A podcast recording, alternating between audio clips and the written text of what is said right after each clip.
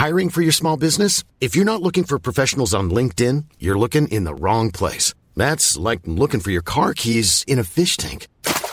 LinkedIn helps you hire professionals you can't find anywhere else, even those who aren't actively searching for a new job but might be open to the perfect role. In a given month, over 70% of LinkedIn users don't even visit other leading job sites. So start looking in the right place. With LinkedIn, you can hire professionals like a professional. Post your free job on linkedin.com slash people today.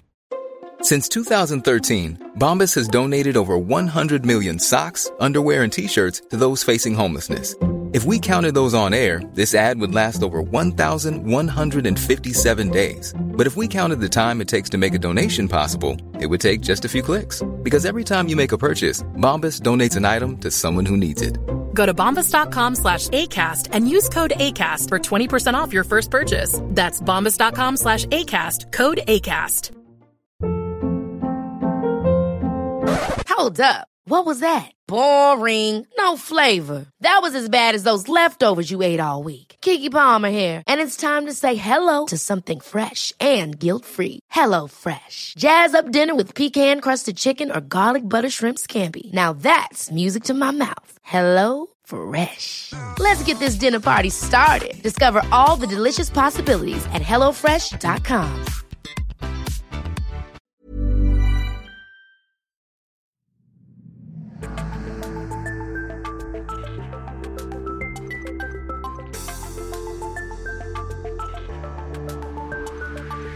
Hey everyone, and welcome to the Boost Your Biology podcast. My name is Lucas, and I'm the founder of Ergogenic Health. Together in this podcast series, we will go underground to explore cutting edge health and human performance insights that you simply cannot search on Google to help you upgrade your existence.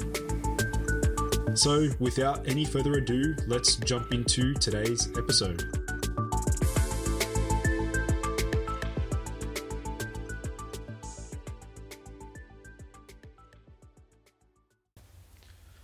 What's up, ladies and gentlemen, and welcome back to the Boost Your Biology podcast. Today I am super excited because we have another Australian guest on the show. We have Ben Cant, who will be joining in also from Melbourne. So, Benny, welcome to the show, man. Mate, thanks for having me. I appreciate the re- the late notice reschedule. nah, no worries, man. No worries. Maybe, Benny, do you want to maybe start out with? I often like to get to know the guests a little bit better and let them share a little bit about their journey. But maybe do you want to explain, like, how did you get into health optimization and, and a little bit about your background? Yeah, for sure. I started a degree in a double degree in biochemistry and psychology in you know, the year 2000 at Swinburne University here in Melbourne. And I was always science driven in school. I throughout that degree, I you know had some health issues uh, that I couldn't resolve through like a lot of the mainstream medical model. I was in a in an accident in my late teens, basically. So whilst I was whilst I was I actually ended up doing biochemistry with a chemistry major, dropped the psychology, which is funny now that I eventually ended up in coaching, where I do more behavior than biochemistry, but. Nonetheless, I, dropped the psychology to focus on the chemistry because I, wanted to be like something like in forensics or CSI and, and things like that. So, those were the days back in the early 2000s. But nonetheless, I was still trying to resolve some of my own issues. And it wasn't until I actually got into exercise fitness, which wasn't until my early to mid 20s, really, that I started researching supplements and vitamins and nutrition, which, contrary to belief when people hear about a biochemistry degree. I'm like, look, if you look at a biochemistry textbook from the early 2000s, you won't see a vitamin in it. You'll see a lot of pathways uh, and such, but you won't see a lot of the cofactors that are involved with nutrition. So that really opened up my eyes in, in the sense of, I felt like there was a, like a world that I'd missed in the four years of my degree that I'm like, how could this be missing out of what I was learning? You know what I mean? And I know actually when we had you on our podcast, how we talked about your experience with your course and your frustrations, some of that pain that drove you to do what you do now. So I feel like, in a way, that really spurred me to look into nutrition much greater than what I touched on in a tertiary education sense. But in doing so, I really resolved some issues I was having around like the cognitive problems and fatigue and such, and at a like a really quick outcomes that I was achieving. So that really spurred me into health as a field. I worked briefly in a laboratory working on a dental laboratory actually making tooth whiteners and amalgams and products for dentists but it, I, I, despite the field that it was and the opportunities that were there, I, by that time I'd really been bitten with the health optimization stuff. I'd been bitten. I, I, I, gave that job away, and I actually went and worked in supplement shops for a little while, and that exposed me to a whole bunch of different practitioners.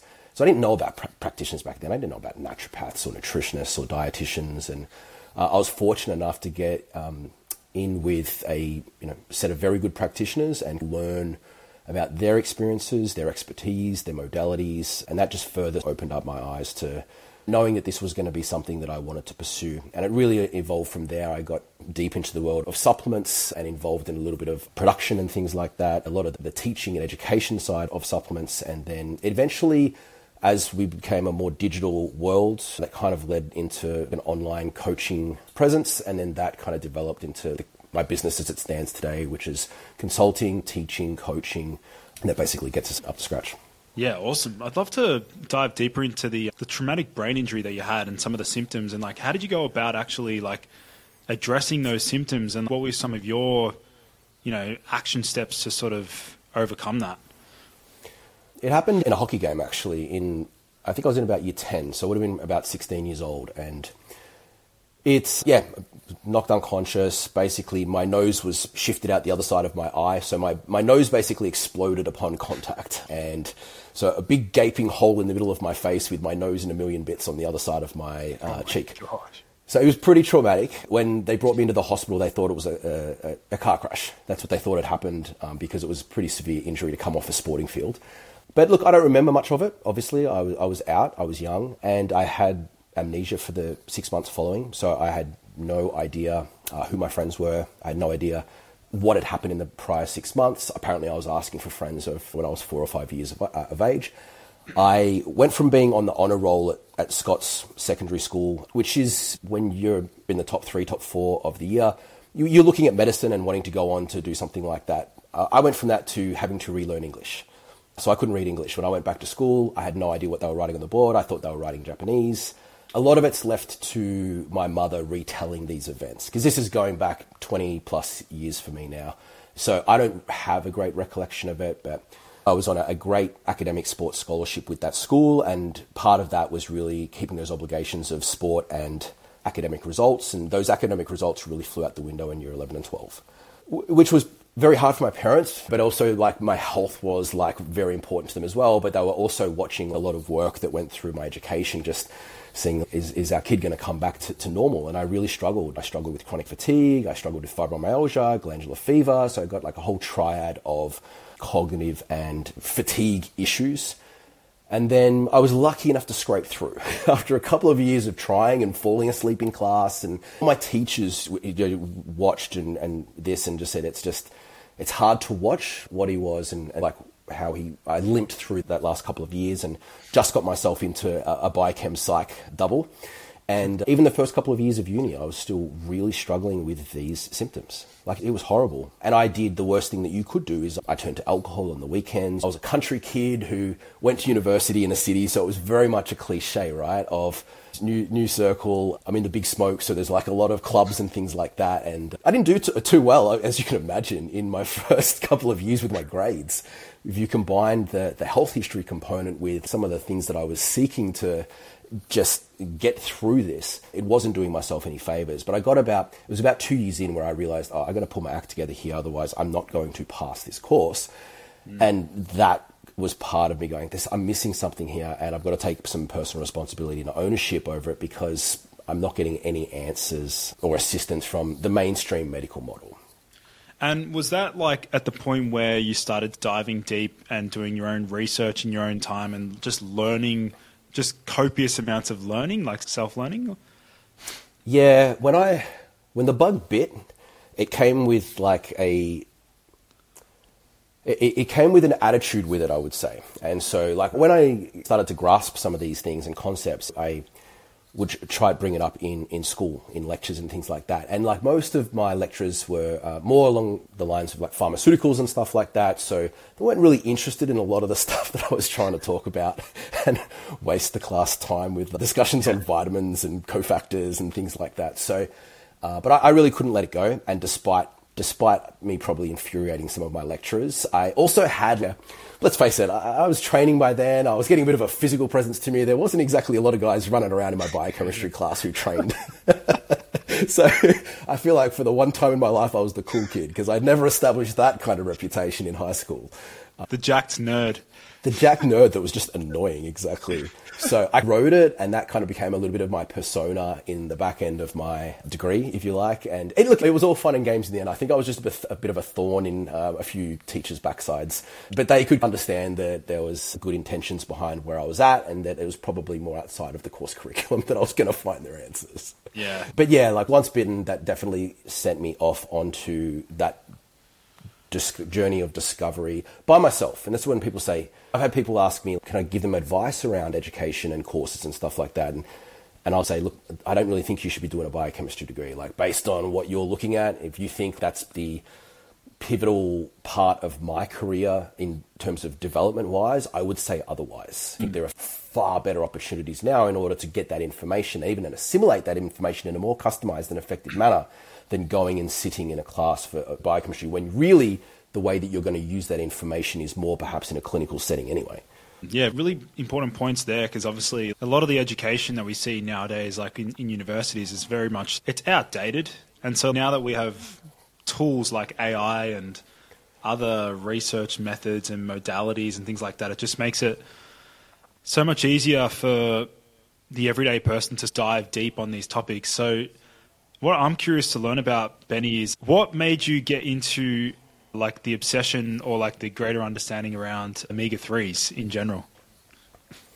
Yeah, that didn't come until a little bit later. And I was thinking that because I knew you were going to ask me that for this podcast. I'm like, why am I such a prick yeah. when it comes to omega 3s? So I would have to say there was a number of factors. Okay. And I think one of them was so to go back to that story about t- spending time in supplement stores, Charles Poliquin, who's no longer with us, was a huge force in the fitness industry when it comes to a lot of the ways that we integrate health and nutrition around athletes and, and fitness.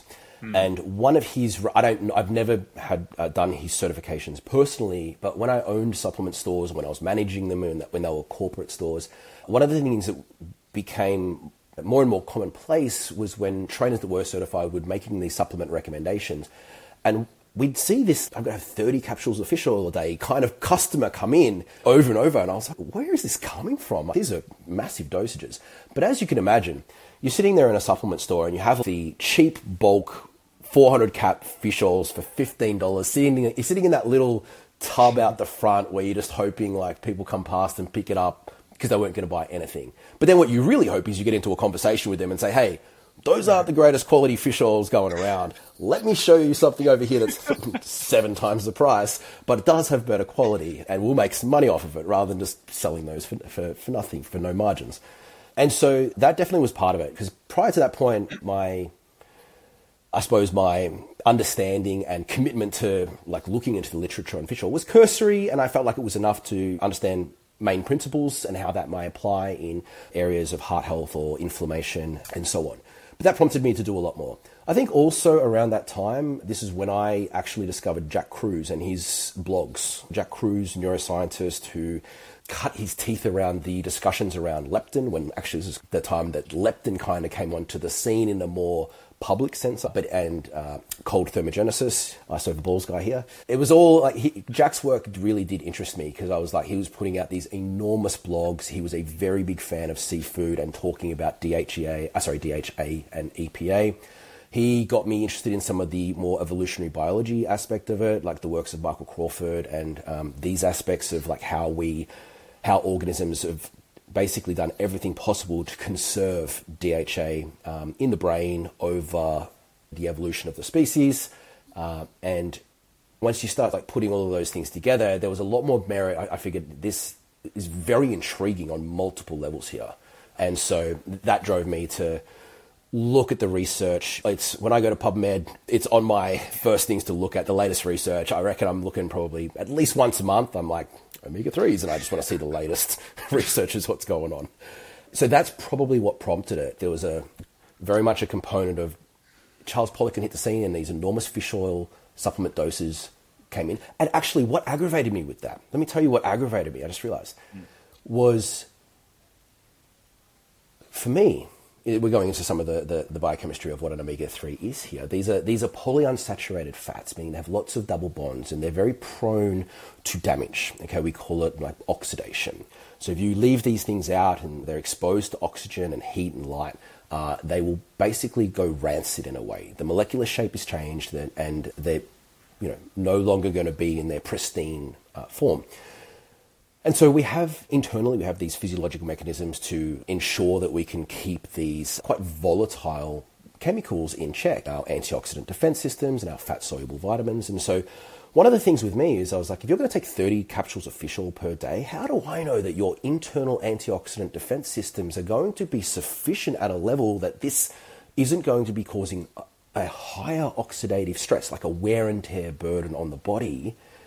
Then the benefits that we're trying to accrue from this, which I didn't really know what Poliquin was trying to, the benefits as such, because I never did his certifications. But that was like the internal dialogue I was having. It also conveniently would give me an upsell. I could sell a vitamin E along to these, to these clients, by the way, back in those supplement days.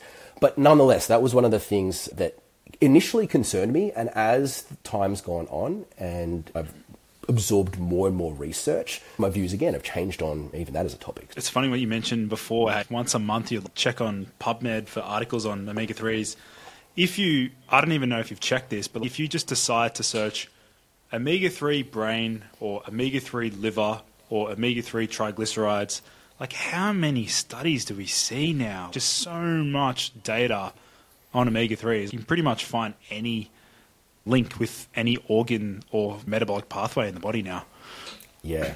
Yeah, the omega 3 research is, is, to me, it's really interesting, okay? And it's nutrition research as a whole is it's very murky water. You talk to scientists and researchers and research reviewers, you're like, look, unlike straight like pharmacy pharmacology, if you're doing an intervention with drugs, it's like this your subjects can't go to the local health food shop and buy that drug. Whereas with a fish oil capsule, if you're doing if you're doing a randomized controlled trial with fish oil, and then the person figures out, bites into that capsule, and wait a sec, I got the placebo. Yeah. But they're in like a high risk of heart disease. Do you think that person's got like a slight, you know what, I'm not going to be in the placebo group? I, you couldn't do that if that was a drug. Well, you probably could these days, but it'd be a lot harder, right? Furthermore, obviously, these are compounds that are readily available in foods, like fatty fish is our greatest source of omega 3s. So there is a lot of challenges in doing clean research. And when we talk about some of the disparity of results that you're going to see in the omega 3 research, this is some of the, the discussion where the discussion is. There's a lot of heterogeneity between the types of studies that are done and that what that means is that it's not all the same like the dosage is all different the the durations are all different. The formulations that they use are different. And when you come to doing these analysis of analysis, things like where we look at a whole bunch of studies and we do a systematic review or a meta analysis of these, sometimes the outcome of those, we're going, well, we have to acknowledge the fact that we're looking and we're trying to put all these studies together, but they've been set up in so many different ways that it's hard to pull very strong numbers from that. And that's something it's not, and it's not specific to omega 3s. This is something that is an issue with a lot of nutrition research. Speaking of clean research, no pun intended, I'm actually curious to hear about your thoughts around supplementation versus food sources of omega 3s, whether or not you usually advise people to merge both, or it depends on the individual. How do you go about that? So for myself, like a lot of my recommendations would be based around looking at the individual first and foremost. So if I try and explain to someone, look, we have a blood test that you can do called the omega 3 index, okay, which was developed by Bill Harris and Clemens von Schacky, who are a, a couple of researchers. Von Schacky is a cardiologist who basically saw some of the some very profound work done by some colleagues of theirs in 95 and early 2000s where they saw a dramatic drop in the odds ratio or relative risk. Uh, so, so your chances of dying from sudden cardiac death, basically. And that prompted them, they sat down and said, you know what, we have the facilities here and the manpower to create a test uh, that can measure someone's uh, omega 3 content. So they developed the omega 3 index, which basically looks at the red blood cell membranes. So your cells have a membrane, and uh, within that membrane, they will store a certain amount of um, omega 3s. So the content of EPA and DHA within those membranes uh, combined is then called the omega 3 index and it's expressed as a percentage. They then, you know, went on to the reason for this as development was to try and ha- ha- give it a uh, utility uh, in a clinical sense as a risk factor. Okay, so if, if you're going to give something the status of a risk factor, then you also need to say you, you need to give some something for people to aim for. Okay, so what are we aiming for them? Now, if we look at the average American omega 3 index, it, may be around that 4 to 5% mark. Whereas if we look at the Japanese, who have lower rates of heart disease and on average live longer, that may be up around the 9 to 10% mark. When they look at the research, we tend to see this 8% sweet spot.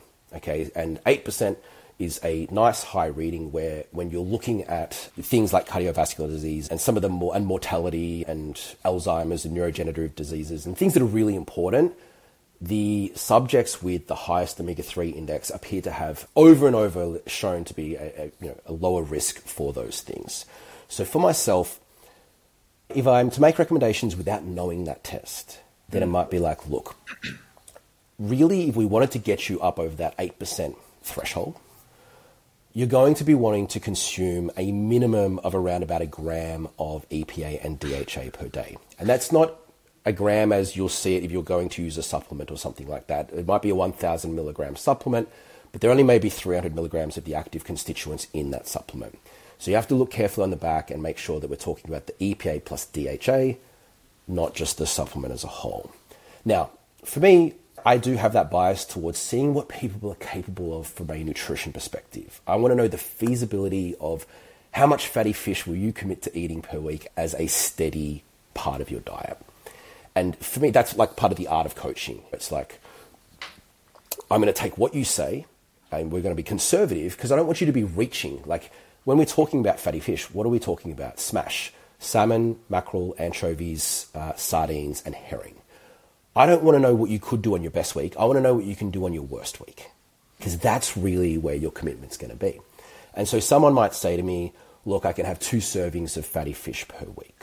If you can have two servings of fatty fish per week, and we say a serving is around about four ounces or 130 grams, and each serving is going to have around about 1250 milligrams equivalent of EPA DHA, you're still not going to meet the threshold of what's required to get your omega 3 index over 8% on average. So, my advice would normally be look, I would say probably looking at around about four portions to five portions of fatty fish per week. And if that's not feasible, which for most people in my experience is really not feasible, unless they very much enjoy fish, then my advice would be to support the discrepancy, so the lack of, with your supplementation. Mm. Yeah. Okay? I think that's a really practical and pragmatic approach to optimizing that sweet spot, as you mentioned, 8% being that sweet spot for the omega 3 index. Let's get into the nuances around the ratios of EPA to DHA. Maybe do you want to explain to my listeners, does that really matter? How does the ratio of supplements compare to like food sources of um, omega 3s? Yeah. So EPA and DHA, different omega 3s. Okay, so they are basically, if we look at the omega 3 as a class, uh, they these are derived from something called alpha linolenic acid. Okay, so alpha linolenic acid is an omega 3 that we can then convert into EPA and DHA. Now, when I say we can convert, we can't do it very well. Alpha linolenic acid is from plant, like native plant material, that's where you'll find it. But if we're really trying to get preformed EPA and DHA, we really have to turn towards the marine food chain. We have to turn towards seafood or algae, fish, crustaceans, and things like that. There have been a number of studies that have looked at the interventions, I, suppose you could say, with standalone. Like they're just going to look at putting EPA in or DHA, and there's been mixed results from that. In a standard fish oil preparation, you will tend to see something along the lines of a 3 to 2 ratio of EPA to, to DHA. In most part, I think that's an okay ratio to use as your base, unless you can find a reason why you you need to skew your intake one way or the other. And one of those reasons may be that you've just done the omega 3 index. So when you do the omega 3 index, it will give you not only your um, total expressed as a percentage of the, the total and uh, fats within the cell membrane, but it'll give you that breakdown of EPA and DHA. Now, let's say we're uh, talking to a woman who's thinking about falling pregnant. So DHA is incredibly important for, for pregnancy. And we now know that even our current regulatory recommendations of 200 milligrams, which are just pulled out of thin air when you look, if you try and look at where they've actually got that number from, it feels like a very unscientific, flimsy, we'll just do something rather than actually put in the work and uh, respond in kind with setting an appropriate number. Because the number does appear a lot higher than that to show benefit. But one of the reasons that it's beneficial is that, like in pregnancy, higher DHA intake is associated with far better outcomes for something that's very significant in the less developed world, and that is carrying to term. So, one of the biggest reasons for mortality in infants is preterm or, or early preterm births. So, being born under 34 weeks is a very big I think there's still the leading cause of mortality for infants worldwide. Not so much an issue for people like you and myself in a country like Australia, but worldwide it's a very significant problem. Getting, when they look at these interventions of supplying adequate DHA, and some of these are done with, say, 500 milligrams, others have been done with more than that, like 800 to 1,000 milligrams of DHA, we see a incredible, incredible abolition of some of these statistics. We're talking about 4% dropping down to 1% and things like that. So that is a huge significant benefit towards some of these areas in regards to pregnancy, for instance. Here's a quick little message to all men listening into today's show. Do you want to double your energy levels, boost motivation, and increase your focus? If so, you may be interested in my epic men's energy program I've recently launched called Limitless. Now, Limitless is an exclusive 12 week program for men who want to go from feeling tired, unmotivated, or burnt out to highly energetic, driven, and focused. Within the program, I will analyze your own unique biology and lay out a fully personalized health protocol so that you can finally unlock peak physical and cognitive performance. Over the 12 weeks, you will have direct access to me to ensure your results, as well as the chance to join me live twice a week to ask me anything relating to health protocols and discover cutting edge men's health info to keep you at the top of your game. Now, spots in this program are extremely limited, so if you're interested in finding out more, make sure you go to bit.ly, that's B I T ly forward slash limitless program to reserve the next available call to see if you're a good fit. That's bit.ly forward slash limitless program. You'll also find this link in my bio on my Instagram profile and also my YouTube channel. Yeah, this is there's something else I'd like to bring up, and that is in regards to you mentioned before about oh, like what would happen if somebody's antioxidant defenses weren't strong enough to cope with the potential oxidation that might occur? Because you said they're very fragile and they're prone to oxidation. But from my understanding, Benny, is that like salmon, for example, because it contains astaxanthin, is a, a superior, is a better way to optimize your omega three index because you're going to be getting the synergistic cofactor astaxanthin that can potentially blunt or block some of the um, oxidation that might occur from the omega 3. So maybe do you want to speak upon that, astaxanthin? Your audio just dropped out for about 10 seconds, so I'm hoping that I'm going to catch this right. We, you, just, you just said speak to the factors in their evolutionary package, like in the Whole Foods. Maybe we have some kind of intake from a dietary perspective of some of the things that would prevent oxidation of these. Um, yes. Yeah, I feel like you, you just uh, answered it there in a sense, and that's that's correct. Is that so? In in in our bodies, we have these in, endogenous, so internal antioxidant defense systems that do their best to ensure the integrity of these compounds, and so does everything in the food chain as well. So these antioxidants, such as vitamin E and astaxanthin, play very important roles in keeping that there for us. Surprisingly, though, and I don't know if, if, you've come across this because, like, I only uh, learnt this when I was actually watching some of Bill's, Bill Harris, who's one of the creators of the omega 3 index I mentioned before, some of his content where they've actually done a study where they gave deliberately rancid fish oil. deliberately, yeah, we're talking about proper, leave it on the bench in a beaker. For humans? Complete, oh, for humans. To, humans. Yeah Com- completely and surprisingly, or surprisingly to to me, was that they did not see a staggeringly big difference between the outcomes that they were looking at compared to fresh wow. fish oil. So this is one of the things that I, we can look at things very much from a mechanistic standpoint, and that's one of the things that grated me when these guys were coming in saying, I'm going to take 30 capsules of, of low quality fish oil per day. As someone who's all about quality, and I know I'm talking to someone else who's all about quality, you like you just got red flags going off and sirens going, this is, does not sound like a good idea. But we're both we're both uh, looking at the science and we're going to look at the evidence and we have to take that into consideration with some of the beliefs that we have like how does that stand up in these randomized controlled trials and things like that. So and, and, similarly, it's a little bit different, but like one of the concerns people have with a high seafood intake is like their exposure to heavy metals and bioaccumulation of toxins and things like that. So, as a general guideline, and I do think that it's a, a good guideline, it's hey, perhaps stick to smaller fish. You know, I'm, I'm a big sardines fan myself. Um, but, but people will inevitably get worried about things like the mercury content and stuff. But I'm like, look, when we look when we look at things from an like an epidemiological standpoint, or when we look at things in terms of let's compare f- people that consume very high amounts of fish uh, versus those who consume barely any amounts of fish. Now, it would be fair to assume that those that are uh, eating more fish are probably going to accumulate more of these problems or the problematic compounds with them as well.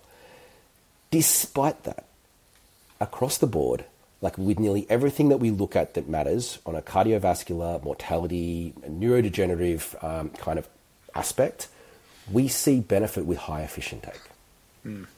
And that's, I don't mean to say that to downplay some of the problems of heavy metals and other toxins. What I mean to say is, and it goes to this consideration around the volatility and the antioxidants keeping up with it as well, is that what we know mechanistically, we have to marry up with what we see on larger time frames and um, you know a- across different types of uh, trials or observations, basically. Um, you, you brought up sardines being a um, one of your favorite sources of omega threes. Just thought of your new nickname, Benny, and that's sardines over sprouted magnesium bread guy. oh mate, the sardines yeah, over that, bread guy. yeah, I know, I know, I know. It's it. It's, it's my daily, bro. It is my daily. It's when look when when, the, when I do a health form questionnaire for the clients I am going to take on board. They pretty much are so quick to jump into the nutrition section. Oh, any foods that you don't like, and they'll, they'll jump straight to the things that I put up on Instagram way too much, like sardines. Look, not a big fan of sardines. Not a big fan of the beef liver. I'm like, oh, you found me through Instagram, obviously. That's hilarious. Yeah. Oh man yeah, let's go back to the. So obviously, we mentioned on some of the dietary sources of omega 3s. What about some of the other clinical applications for omega 3 supplementation? What are some other reasons to suggest high dose omega 3s? Yeah.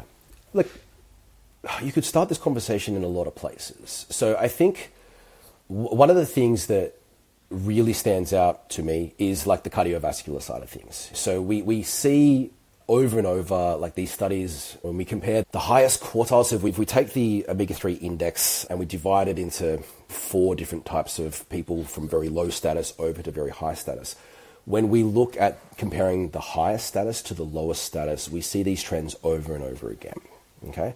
Furthermore, like when we look at some of these, the great thing about the omega 3 index, the red blood cell omega 3 index, is it has a very low biological variability. Okay, what that means is it's, it's a very steady marker.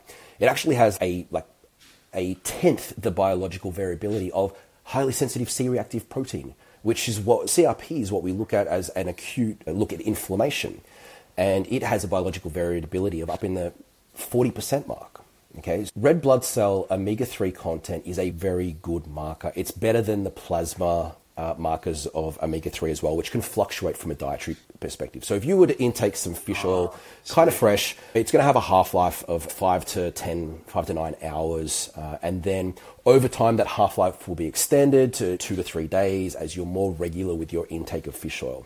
But realistically, the uh, red blood cell omega 3 index is a proxy or it's a lagging measure of your fish intake for the last 120 days, which is the life cycle of your red blood cells. Very similar in terms of a look into blood sugar as when we would consider hemoglobin, glycosylated hemoglobin, HbA1c. Okay, so this is why I like using this as a marker to help guide people with their choices around fish and or fish oil supplement.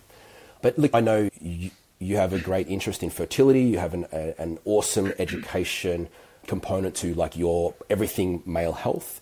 And when we look at even the parameters for fertility and fecundity in males with omega 3 content, it's, it's basically shown over and over again that what's very important, if we go back to DHA actually, is so around about, I think it's 40 to 50% of, actually, maybe 60% of the fat content in the membranes of the spermatozoa is DHA. Yeah. yeah. That's how incredibly important it is. When we look at the indices of sperm health, such as count, motility, morphology, and things like that, they'll have a positive correlation with higher DHA status mm. as well when we look at fecundity, which is basically a, a measure of fertility when you're talking about the time to conceive, we basically see, I think it's a 47% better outcome for those with higher DHA status as compared to those, sorry, it's more fish frequency. So for those that eat a certain amount of fish per week, I can't remember the exact uh, off the top of my head, but we see like a, a basically nearly a 50% improvement in time to conceive. So wow. these are some very statistically significant outcomes for things that are very close to you and my heart and many of the people that are going to be listening to this. Just recently, like we had some great work come out on the reduction to risk of things like Alzheimer's and cognitive decline and dementia. And I think we can see, I think it's something like, it's almost like a 60% improvement in the lowering of risk towards getting Alzheimer's. It's something like a 20 to 30% improvement from dementia overall. There are many sort of plausible mechanisms by the way that they think that this is happening, but nonetheless, these are staggeringly significant numbers. When you basically consider we're talking about something that's easily achieved through diet, that's really quite easily achieved or supported with some supplemental intervention as well. And my thoughts are like I watch the space very closely because what we haven't talked about it just yet, but one of the the ways in which omega 3s are so good with inflammation, for instance, is that we have a reservoir of these omega 3s in our body, for instance, and when we are assaulted with some type of infection or inflammation, we initiate the inflammatory response. And that inflammatory response is going to be an aggregation of uh, neutrophils and certain white blood cells to a site, and they'll release all these type of chemicals and cytokines to basically try and deal with the problem. The problem, though, can become that response Okay, and so in inflammation, if all things goes well, we should have an initiation phase, an acute phase, followed by a resolution phase. And a fa- this, this inflection point here where we have to go to resolution phase is initiated and instigated in part or mainly by these lipid mediators that we uh, derive from omega 3s. They're called pro resolving mediators or specialized pro resolving mediators, protectins, maresins. Now, these are synthesized from the omega 3 content. So we take EPA, we take DHA, we use our certain enzymes within the body to uh, create these pro resolving mediators. And then these guys come to that area, this swarm of like your good guys going to a site, and they'll basically go, All right, time to pack it up. Stop having so much fun beating all these guys up because you're starting to break everything around here. There's a lot of collateral damage happening, okay? And so they will do what's change. They will call, they do what's called changing the phenotype of uh, these cells, meaning they go from. I think there's like a button like on these guys' shoulders where they're in like raging red, kill everything, cause damage, punch, and they come on and go, chew. Go, oh, okay, all right, everyone hug. I mean, it's time to leave. Let's go home, guys. We've all had fun. We don't want to tear down the house. And so, this is one of these ways in which we resolve the infl- inflammatory process and start the healing process. And so, this is why these omega 3s as a reservoir are very important. And I'm very keen on keeping an eye on this pro resolving mediator research. There are some great scientists doing great work. Charles Serhan is one of them. And I know that there are pharmaceutical companies looking very closely at this because I would be highly surprised if at some time in the near future we don't see pharmaceutical agents that are based on these pro resolving mediators. The companies will look at creating a novel compound, patenting it, and then getting some of these amazing outcomes. And it will change the face of pharmaceutical pharmacology, which really hasn't changed in the last 20 to 30 years. We are still using the same type of anti inflammatory drugs, which, if anything, provide great symptomatic relief. Yep. From a, that purpose alone, understood. But they will inhibit that resolution phase. Okay, so th- there is a price to pay. You pay the piper by using those types of drugs in lowering your symptoms but preventing re- proper resolution. Now, if a company can come in here and create a compound, patent that, it is possibly going to be part of a solution that changes the game and changes the face of what we now know as inflammatory pharmacology. That was going to be my that was going to be my next question was around those pro resolvin mediators, the PR I think PRMs or something, the acronym. Yeah, yeah, or SPMs or PRMs. Oh. Yeah. So right now, as it stands, Benny, is there is are these available on their own in supplemental form, like right now? Yeah, there are a couple of companies that do them already. Look, as with all things supplements, it's it's not the best regulated of industry. So you do have to be aware: are we getting what they say they're getting? Can we be provided with certificates of analysis, third-party certificates of analysis, to ensure that what we're getting is work is what they say it is? The SPM's research is still it's still coming out as well. There is a, a, lot of studies that are animal model studies that have shown some great insights, but I think it's still an area where we'd love to see more human data, human research, and see its benefit. But I think what's becoming more obvious is that when we're looking at some of the understanding the mechanisms of actions of, of which omega threes are in, in work. So, for instance, with depression, take depression for instance you, we can look at depression as what model of depression are you going to are we going to buy into here? Are we going to talk about the neurotransmitter model of depression? Are we going to talk about the inflammation model of depression? And so when we look at omega threes and depression, we do see a significant benefit in cases of uh, alleviating some of these symptoms of depression. Now we know, for instance, with different um, different research that it, you know, the building the omega 3s into the cell membrane changes the fluidity and dynamics of the cell membrane, which allows for these neurotransmitter receptor interactions to potentially become better. We know also, for instance, in rat models, that when we give them omega 3, like it can change the amount of in and dopamine's interactions with, with its receptor in the prefrontal cortex. So there are multiple ways from a neurotransmitter based model of depression that we may be seeing benefit. But then we look at the inflammatory side of this conversation as well. Are these omega 3s decreasing TNF alpha, decreasing IL 6, increasing IL 10? Are they basically working to suppress these inflammatory cytokines? They're synthesizing these sort of pro resolving inflammation cytokines as well. And now we're seeing research with these particular resolvins potentially playing a role, uh, particularly in the brain, at some of these resolution characteristics, which could be benefiting depression as well. Speaking of some other synergistic nutrients, as it ties into this the discussion around brain health and mood and even depression, and I'm not sure if you're familiar with the product, Benny, but have you heard of Souvenaid? The name sounds familiar, but I, I can't place it. It's a it's a pretty well known over the counter, really high dose omega three with B vitamins, and they're using another, I would say, vitamin like substance called uridine which I'm sure you've heard me talk about. The synergism between uridine and omega 3s for increasing neurite outgrowth, increasing nerve growth factor, improving phosphatidylcholine synthesis is just remarkable. So I definitely think, yeah, we can always, it's important to consider the basics and go back to some of the basic nutrients. Like looking at very high doses of some of these nutrients can be very powerful for brain function. Yeah, and it's it's one of these things that we talked about fertility before. The OmegaQuant, who is the company behind the Omega Three Index from from uh, Bill Harris, there, they will also now uh, measure for mothers' breast milk DHA content as well, because we know the importance of ensuring that DHA supply continues post postpartum, and it's now in certain baby formulas and things like that, and it's it's definitely plays a benefit in terms of things like cognitive health. And when we look at studies, even with in children with things like ADHD and those kind of behavioral issues, we see some improvement with dosages of omega 3. I think some of the, the research is anywhere between 800 milligrams to maybe double that, maybe around the 1.6 gram mark.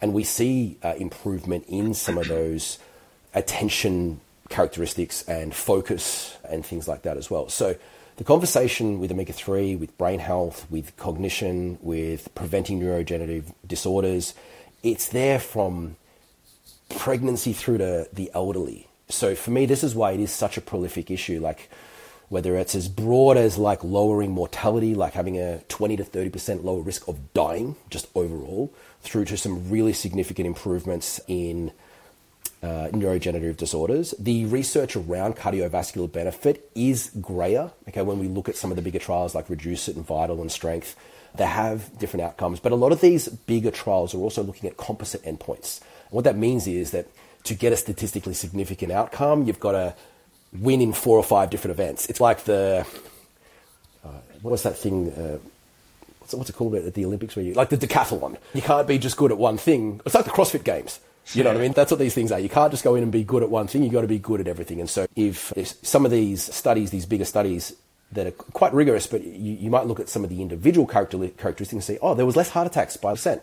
That's a significant outcome. It didn't get relayed in the end result because we were looking at a composite of many things, and because it didn't see improvement in this, that, and the other, it comes across um, not so uh, significant. So, what about? Obviously, I think it'd be unfair to forget about the importance of omega 6s. And looping that into the discussion, obviously, we've mentioned, you said before that a great or a very large number of a percentage of Americans are not getting enough, and probably Australians are not getting enough omega 3s in their diet. And they're probably over consuming the omega 6 rich foods. But do is there a nice balance there between omega 3s and omega 6s as well? I would say we're still learning on this. You know what I mean? And because new research comes to light, and I'd say it's a very, still very dynamic in terms of any kind of strongly held belief that I have with this. Okay. It's no, you'd have to be under a rock in the nutrition world to know, not know that eh, omega 6s can be quite controversial. There's a lot of people saying, look, we have such a greater dietary intake of these vegetable oils and omega 6 containing oils. And is that we know that from a mechanistic standpoint, they are the precursor to these more inflammatory prostaglandins that can be part of that inflammatory process. And therefore, is this part of the problem that we're seeing with obesity and chronic diseases and stuff like that? But when you look at the research and you look at omega 6 intake, nearly overwhelmingly, it sides on the positive health outcomes. Okay, so it just does. You, we know mechanistically perhaps what its potential is or what it's capable of, but when you look at the outcomes, it just doesn't line up well. And I think one of the things that may just be a way of looking at this, I don't think it fully explains it, but I think something to acknowledge with it is this. When you increase your intake of DHA and EPA, you will displace these omega 6 fats and things like that out of the cell membranes. In other words, your body at any given opportunity knows how important these particular fats are, and it will take them and grab them, and it'll get rid of anything else nearly. Okay? It's tier one. That's it. But the opposite is not true. Okay, so in other words, if you just overwhelmingly eat more omega 6, it's just not going to let go of those omega 3s. So now it's tier one, man. You're not going to go come and take it. And so a lot of laboratories that are bringing out these omega 3 tests, and they might be looking at, the omega 3 to 6 ratio, for instance, and then using that as a guideline to say, hey, like you have a very low omega 3 to 6 ratio, or if they, sorry, if you inverse that and they're looking at omega 6 first, they might say, hey, it's too high. You should reduce your omega 6 intake. I don't think it's founded in a lot of solid evidence. I think what's more usable and backed by the evidence as we see it at this point is just to increase your omega 3 intake. Okay. Mm. And it's like the conversation on cholesterol. So, initially, I think a lot of people are under the impression that omega 3 lowers cholesterol. It does do, and it's indicated medically for lowering triglycerides. And it does do that, but it doesn't really impact uh, cholesterol. And some of the earlier studies that were done on really high doses of omega 3, they did see big drops in cholesterol. And then what they realized afterwards, it was because those oils were displacing saturated fats. And so it was easy to start with to just misinterpret what you saw and say, wow, look at this, omega 3 dropped cholesterol. So you could have probably replaced omega 3 with anything because you dropped out all this saturated fat. So it was the absence of something that saw that result rather than your intervention as such. Yeah, that's my perspective on the omega 6. It's just like The omega 6 conversation for me, I'm still very aware of it, and I think that what it does do is it crowds out, but it potentially crowds out omega 3 intake, and perhaps by the nature of just the allocation of foods that would come from that, is too many of your calories coming from something that, aside from omega 6, is pretty nutrient barren, and therefore it's just not the healthiest way for you to set up your diet. And I would make an argument that I think in a lot of obese populations that probably is the case. They should remove some of those foods that are contributing towards that omega 6 because they're also contributing way too many calories that aren't under control. Yeah, no, I think you summed that up pretty nicely. And in regards to the actual prescription of omega 3s, for example, or like prescribing them in a clinic or a clinical in, environment or as a nutritionist, for example, do you think that it's possible that we can potentially see a blood thinning effect? Because this is obviously a, a, discussion that gets thrown around quite a lot. Do you think it's possible that we can get a slight blood thinning effect from high dose omega 3s? Anecdotally, I can't believe we've made it an hour without me using an anecdote. yeah, when I, I, busted my eye open actually on the on a, a piece of equipment at the gym a couple of weeks back. It was actually right before one of our podcasts, and oh, jeez. I didn't realize that I busted my eye because I swung a part of a lever and the handle came around. It was like way too way oh, too oh, wow. easy, and it came around and whacked me in the eye. And anyway, it hurt a lot, so I was like, "Oh, just head down." You're in the middle of the gym, and I put my head up, and I had blood coming all the way down my face. So my blood, I have an omega three index of uh, thirteen percent. I don't use any supplements. It's just I have a very high fatty fish intake. My blood, I feel like, is quite thin. Nonetheless, let's forget about anecdotes. Let's talk about research. What do we know? So, the this is a very common common uh, thought process, and one of the ways that it comes. So, so what omega threes will do is will uh, help with platelet aggregation and uh, and you know help prevent clotting and things like that, which are undoubtedly part of this uh, benefit that we're seeing with things like um, you know cardiovascular and thrombotic events and things like that we take that knowledge and we know, for instance, when we have blood thinners like warfarin and stuff, we don't want to have that prior to surgeries. Okay, so these pharmacological agents you'll see everywhere, warnings, please do not take this. We don't want to be dealing with any extra bleeding throughout an or post operation.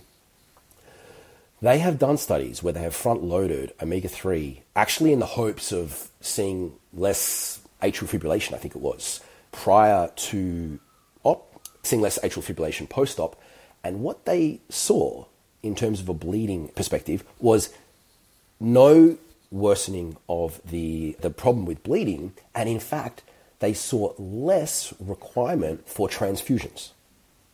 Less. Wow. You know, less requirement for blood transfusions. So the, and I think Bill Harris has said this because he, he, he's been asked this a few times as well. And I think his thought behind it was this: is look, the your what you do on a day-to-day basis with like your omega-3 is just not relevant. You're talking about like the omega-3 reservoir that comes in there over the last three to four months. So you stopping your fish oil like a couple of days before an operation he just doesn't think it's going to have any significant benefit uh, sorry change towards this like platelet aggregation and potential issues with influencing bleeding through or post operation that makes sense. Obviously I used to work in the pharmacy, my dad's pharmacy in like I think the old school belief there was like, yeah, just to be play it safe for customers. Like I, working as a vitamin specialist there, I was like, all I had to know was a few things like vitamin K2, be careful, omega threes, be careful. If you're on blood pressure medications, maybe don't prescribe too much magnesium, things like that.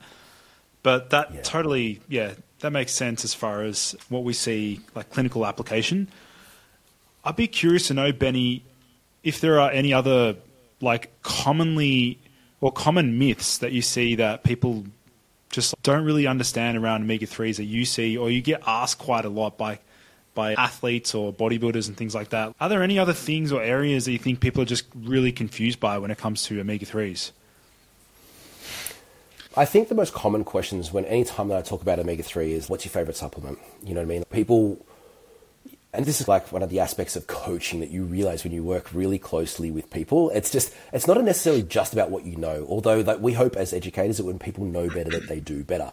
But behavior change is a whole other beast entirely. And so this is why I said at the start, it's, I want to know a feasibility analysis of what are you going to commit to on your worst week? Not what you can brag to me about you can hit for like a home run one, one week running. That's not a great setup. Okay. So pe- people do turn to supplements, and I'm okay with that. I'd say, look, I do think it's actually worthwhile investing in something with a great purity, low, and this is some of the benefits of supplements. So we didn't maybe connect these two things before, but just for the sake of tying this together on impurities that you will get through uh, foods uh, like like fish, is that the companies in the process of their uh, purification can eliminate to a great degree these heavy metals, okay, and these other uh, compounds.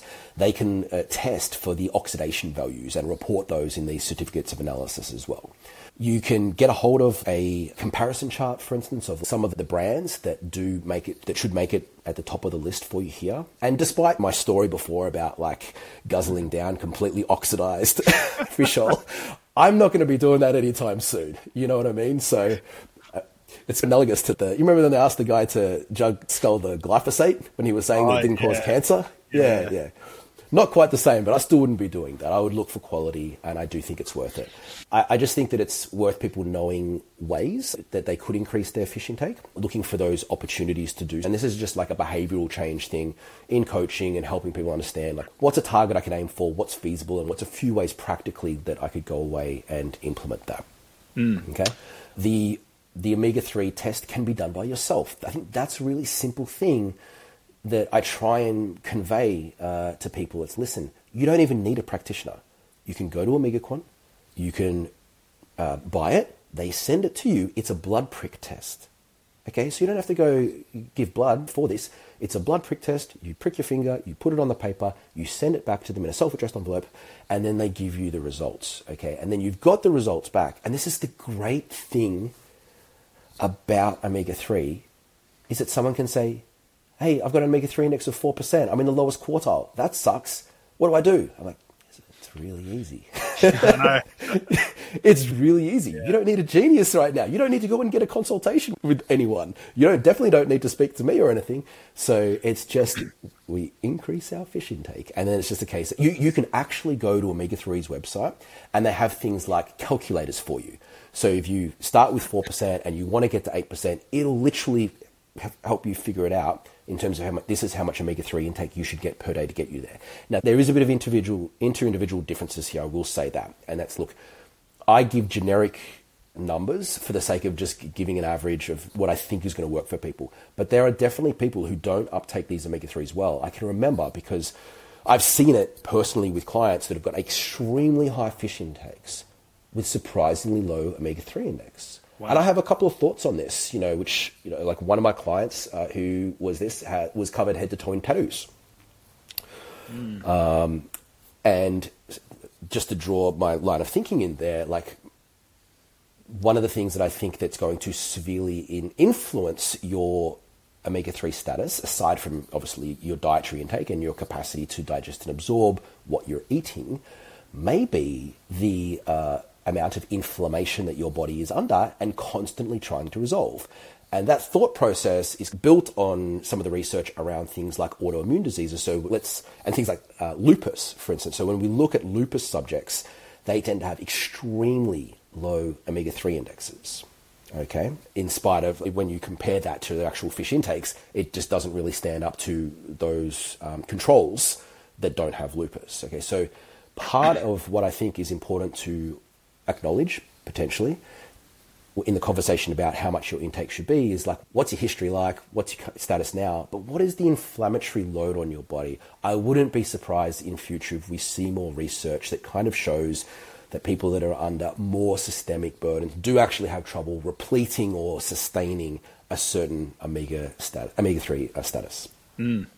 Yeah, I think you've I think you've summed up that quite nicely, and obviously, I'd imagine a lot of my audience would probably be wondering now, like as far as keeping up to date with the latest omega three research or wanting to stay at the forefront. Um, do you have any good resources for them? Obviously, you post some great content on your Instagram as well, but are there any other updates and things that you can, you know, explain to my audience? Yeah, I think the best uh, lay information is probably going to come from I think Rhonda Patrick is a terrific omega 3 advocate. She has been for many years. Maybe Rhonda might have played a bit of role in my actual influence. I got to think about, I actually think that, that would be the case. Because, yeah, she's been putting out great information for such a long time. And when you think about some of her, her favorite things, it's saunas and broccoli sprout extract, sulforaphane, and omega 3s, probably. I'm still guessing. Uh, but I also think that uh, OmegaQuant's blogs do a pretty good job of summing up some of the significant research in really easy, like little blogs, designed for the general population, not for academics and stuff like that. On the other hand, if you are an academic, go to their site and read some of their published papers. So Kristina Jackson, who's Bill's daughter, has published a whole bunch of research as well as Bill, and they run a podcast. I think it's called Omega Matters, and they interview other academics from around the world or themselves that are publishing recent research, and it's very much at a higher tier conversation. Awesome.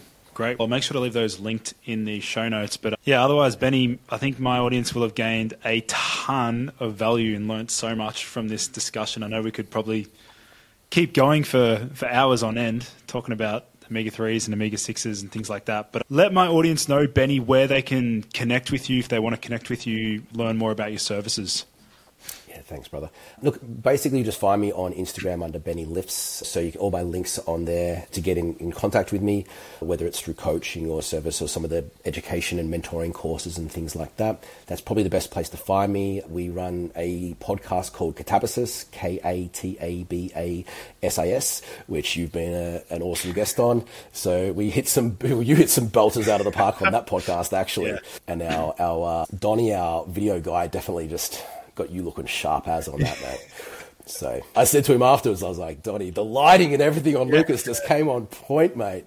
So yeah, we have a, a, podcast there. We, my business partner Alex and myself, we you know discuss a lot of topics on there, and we try to get great guests such as yourself, just to highlight some of the the things that we do, which are mainly around nutrition, but also fitness, a lot around women's health. We just had the midwife on that delivered my two boys via home births last week to just really shed light into home births as a topic. You know what I mean? Yeah, the podcast and my Instagram probably the best place to find me.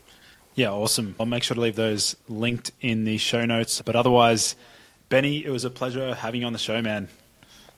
Thanks, mate. Pleasure as always. Awesome. Thank you everyone for joining in to today's episode.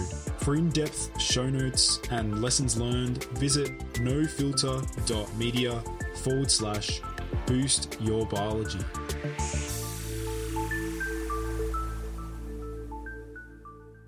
This has been a No Filter Media production. Say what you want. Ever catch yourself eating the same flavorless dinner three days in a row? Dreaming of something better? Well, HelloFresh is your guilt-free dream come true, baby. It's me, Keke Palmer. Let's wake up those taste buds with hot, juicy pecan-crusted chicken or garlic butter shrimp scampi. Mm. Hello Fresh. Stop dreaming of all the delicious possibilities and dig in at HelloFresh.com. Let's get this dinner party started.